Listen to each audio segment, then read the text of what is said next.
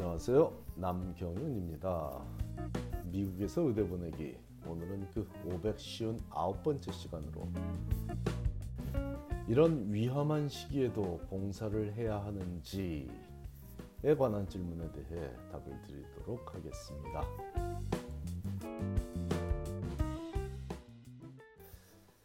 바이러스와의 전쟁 중이라고 해도 과언이 아닌 게 아니라 실제로 우리는, 전 인류는 현재 코로나 바이러스와의 전쟁 중에 있죠. 수많은 귀한 생명들이 매일 사라지고 있다는 소식을 접하며 공포와 분노를 느끼며 살아가고 있습니다. 그런데 이런 와중에 우리 자녀들을 봉사 현장에 내보내도 되는 것인가, 너무 위험하지는 않을까 하는 우려를 하는 부모의 마음은 당연하죠. 하지만 의사가 되겠다는 학생이 집 밖에 나가지도 않고 모든 봉사를 중단한 상황이라면 이런 현상은 또 어떻게 이해해야, 이해해야 할지에 관해 혼란스러워하는 가정이 제법 있는 듯 싶으니 오늘은 이 부분에 관해 정리해 보기로 하겠습니다. 일단 오늘 다루는 주제, 즉 이런 위험한 시기에도 봉사를 해야 하는지에 관한 문제는 모든 학생들에게 적용되는 얘기가 아니라 의사가 되고자 하는 학생들을 기준으로 그들의 사고방식과 행동 강령에 관한 것이라는 점을 분명히 하며 시작하고자 합니다. 전쟁이 나면 군인과 민간이 향하는 곳이 달라야 하죠. 군인이 전장으로 달려가는 것이 맞고, 민간인은 안전한 지역으로 피신해야 군과 민간이 효율적으로 그 전쟁을 수행해 승리할 수 있듯이, 질병이 발생하면 의료진은 질병이 있는 곳에 있어야 할 것이고 비의료진은 질병을 피해 있어야 합니다. 그렇다면 의사가 되고자 하지만 아직은 의료진으로서 준비가 덜 된 프리메드 학생이라면 어떤 사고방식을 갖고 어떻게 대처해야 할까요? 학생마다 처한 상황이 각기 다르겠지만 자신의 능력 내에서 현 시국에 우리 사회에 도움이 되는 참여를 하고자 노력해야 하겠습니다. 고교생이라면 고교생답게, 대학생이라면 대학생답게, 그리고 의대생이라면 의대생답게 자신의 능력 내에서 봉사거리를 찾아야 하겠죠. 여기서 자신의 능력 내에서라는 표현은 그중 가장 핵심사항이 자기 자신을 질병으로부터 보호할 수 있는 능력을 의미합니다. 전쟁터에 나가는 군인은 개인화기로 무장하는 것은 당연하고 철모와 방탄조끼로 자신을 보호하는 것에 만전을 기한 다음에 싸우러 나가는 것이고, 병원에서 근무한 의료진은 개인 보호장구를 착용한 상태에서 환자들을 돕고 있죠. 하지만 이런 장비들이 자신을 보호하는 모든 것은 아닙니다. 군인은 충분한 전투훈련을 통해 싸움에 임할 준비가 되어 있는 사람들이고, 의료진은 질병과 어떻게 대처해야 하는지를 교육받아 대비된 사람들이죠. 이는 육체적 태세와 정신적 태세 모두를 의미합니다. 하지만 학생들은 본분이 공부하는 사람들이니 이런 극한 상황에 대비가 되어 있지 않은 것은 지극히 정상입니다. 그러므로 혹시 자녀가 이런 상황에서 집 밖으로 나가는 것조차 꺼린다고 해서 그 점만으로 의사가 될 제목인지 아닌지를 판단할 필요는 없어 보입니다.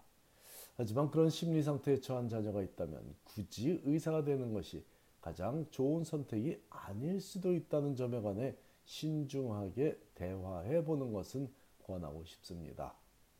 의사가 된다는 것은 매일 질병과 접하며 살아가야 한다는 것을 명확히 알게 해야 학생 스스로가 자신의 미래에 대해 다시 한번 진중하게 고민하며 결정할 수 있겠습니다.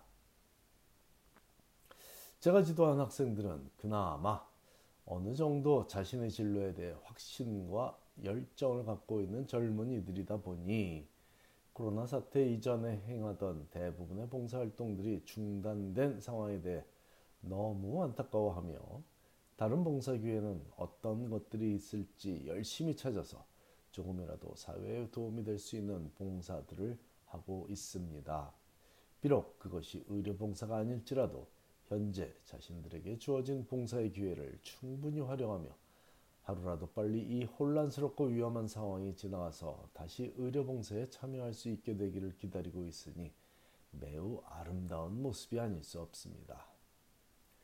부모님과 함께 소외계층에게 도시락을 배달하는 고교생의 마음도 아름답고, 지금은 못 가고 있지만 자신이 정기적으로 봉사하던 널시곰의 할머니 할아버지들을 위해 마스크를 손수 만들어 제공하는 프리메드 학생의 마음도 사랑스럽습니다. 병원 내에서 부족한 개인 보호장구를 만들어 의료진에게 제공하는 의대생의 정성도 애틋하고, 직접 코로나 진단검사에 참여한 의대 졸업반 학생의 실행도 자랑스럽습니다. 한국에 머물며 미국 질병관리본부인 씨디씨가 발표하는 영어 자료를 한국어로 번역하여 제공하고 있는 프리메드 학생의 노력도 가상하고, 미국 내 젊은 한인 전문가들이 모여 한국 질병관리본부에서 발표하는 한국어 자료를 영어로 번역해 제공하는 봉사에 참여하고 있는 레지던트 천연병의 마음 씀씀이에 제 마음도 뿌듯해지는군요. 이런 아름다운 젊은이들과 같은 세상을 살아가고 있다는 것만으로도 감사하고 행복합니다. 코로나 바이러스가 준 우라통이 그나마 이 젊은이들의 선행으로 인해 조금은 누그러지고 있습니다. 이 위에도 제가 지도한 학생들이 참여하고 있는 봉사활동은 수십 가지가 더 있지만 그 종류가 중요한 게 아니고 그 마음이 중요한 것입니다. 만일 자녀가 어떤 봉사가 더 좋고 어떤 걸 어떤 건 덜 좋은지를 고민하고 있다면 제 말을 꼭 전해주기 바랍니다. 의대 입시 사정관들이 프리메드 학생들에게 지구를 구하는 막중한 경험을 기대하는 것이 아니라 세상을 어떤 마음가짐으로 살아왔는지에 대해 알아, 알고 싶어 한다고 말입니다. 사람들은 각자 자기가 좋아하고 원하는 일에 돈과 시간을 할애할 때 즐거워하고 세상을 사랑, 살아가는 의미를 찾게 됩니다.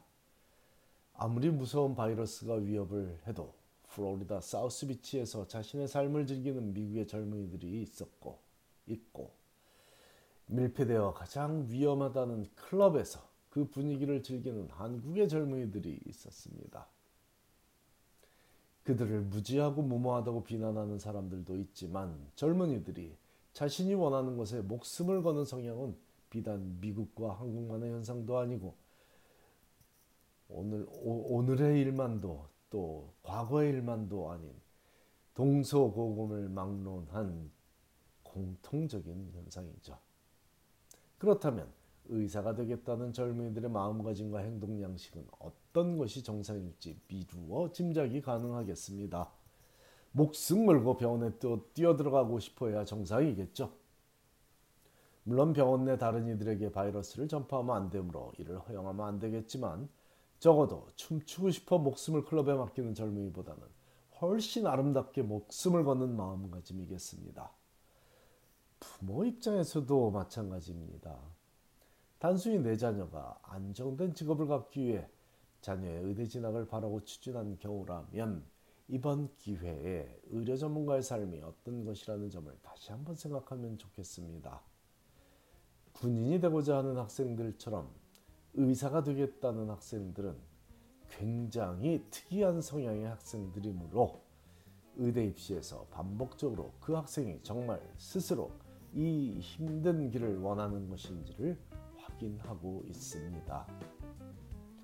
본인이 원해서 낚싯배를 타면 즐거운 뱃놀이지만 끌려가서 배에서 낚시하면 끔찍한 노예 생활입니다. 감사합니다.